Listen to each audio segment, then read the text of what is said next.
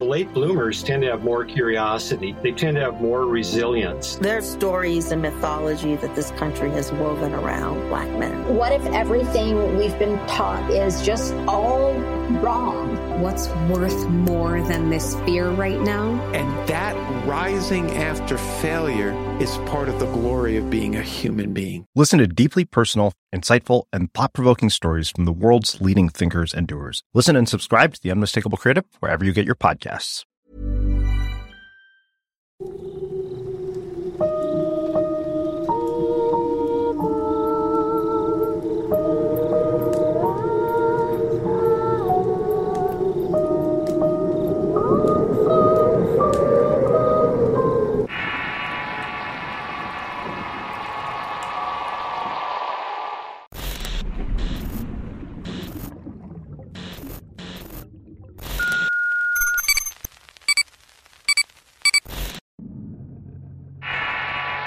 El Salto. Historia enviada por Abigail Contreras. Escrito y adaptado por Tenebris para relatos de horror. Hola a toda la comunidad del canal. Mi nombre es Abigail y vivo en el estado de Chiapas. Como saben, este es un estado con varias zonas naturales y turísticas. Mi familia se dedica a dar paseos por los lugares demandados por el turismo tales como el Cañón del Sumidero, San Cristóbal de las Casas, Palenque, La Ceiba, La Candona. Tal vez muchos de ustedes se imaginen que es en la selva en donde pasó la siguiente experiencia, pero para nuestra sorpresa ocurrió en el Cañón del Sumidero. Mi papá y yo estábamos esperando un grupo al cual llevaríamos al cañón y a Chiapa de Corzo. Los turistas, por su parte, se estaban hospedando en San Cristóbal de las Casas. La idea era ir al cañón, luego a Chiapa de Corzo para después volver a San Cristóbal y salir al día siguiente a Palenque. En un tramo de la carretera nuestra camioneta comenzó a tener fallas en el motor. A mi papá y a mí se nos hizo raro porque siempre verificábamos que todo estuviera en orden.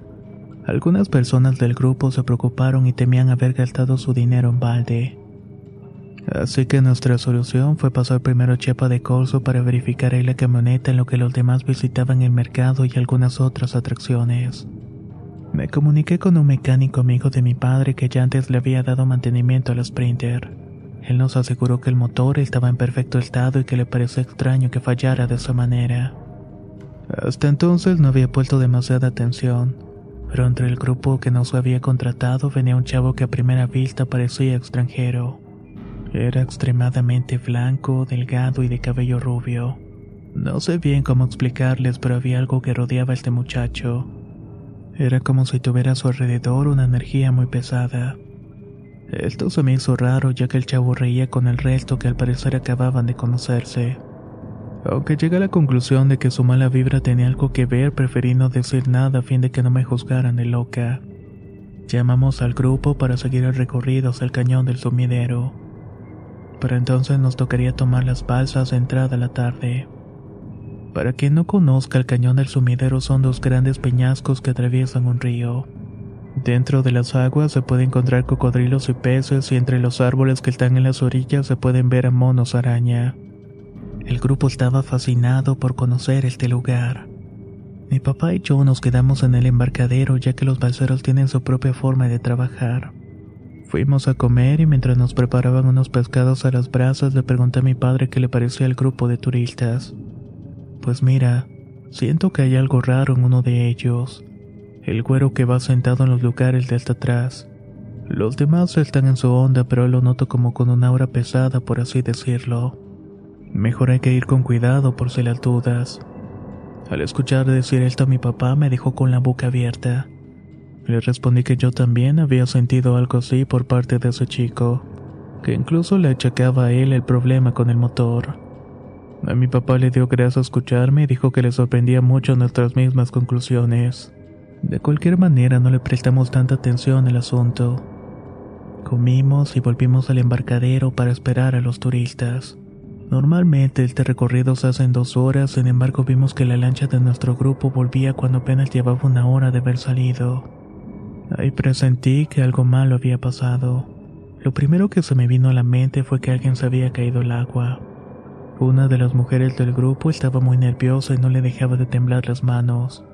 Los demás no decían nada, pero por algunas miradas acusatorias eran dirigidas al muchacho rubio de vibra pesada. Uno a uno fue bajando hasta que le preguntamos al balsero qué había pasado. Algo anda muy raro aquí, nos respondió. En tu grupo viene alguien cargado y no tienes que quebrarte la cabeza para adivinar quién es. Sí, le contestó mi papá. Pero dime qué fue lo que pasó. ¿Hubo algún accidente?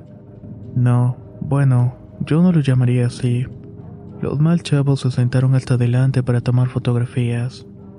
Durante el camino todo bien hasta que llegamos a la peña más alta. Ahí nos detuvimos un rato para que tomaran fotos y ahí fue cuando pasó algo que no entiendo. La señora que estaba temblando dijo que se veía alguien en la parte más alta de la peña. Todos volteamos y sí, se veía una silueta de alguien vestido de negro. De la nada esa sombra dio un salto y todos gritaron.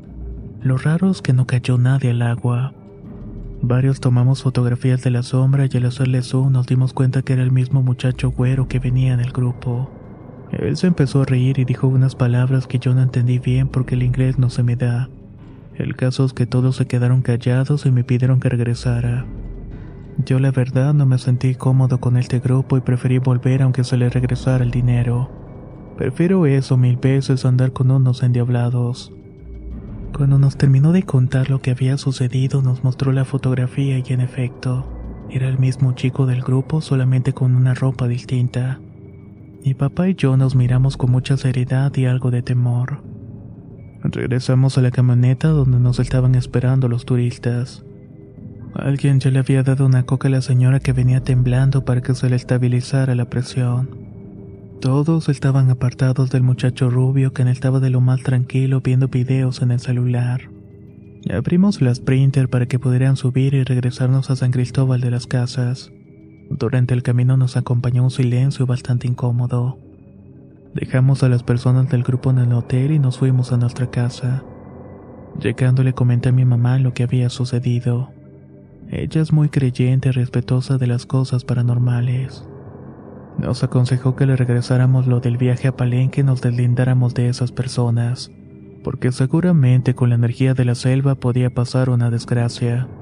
Y así tal cual lo hicimos. Marcamos el hotel para cancelar el viaje y le dijimos que podíamos acomodarnos en otro tour si lo deseaban. La mitad del grupo se había cambiado de hotel y pensaba moverse por su cuenta. Sea como sea, no quisimos tener otra cosa que ver con ellos. Luego supimos que el muchacho viajó con otro grupo y que estuvieron varados en la selva tres días porque tomaron una ruta que no correspondía. Como si de pronto hubieran cambiado los caminos para que se perdieran entre la maleza. Le doy gracias a Dios por no haber sido yo la que estuvo en ese problema. Lo que sí puedo asegurarles es que no podré olvidar la fotografía del muchacho encima de la peña a punto de aventarse. No entiendo cómo pudo una persona estar en dos lugares al mismo tiempo. Tal vez el chico era una especie de brujo o era un espíritu que estaba entre nosotros. La verdad es que nunca lo sabré y por la sensación que despierta a mí al recordarlo es mejor no buscarle tres pies al gato.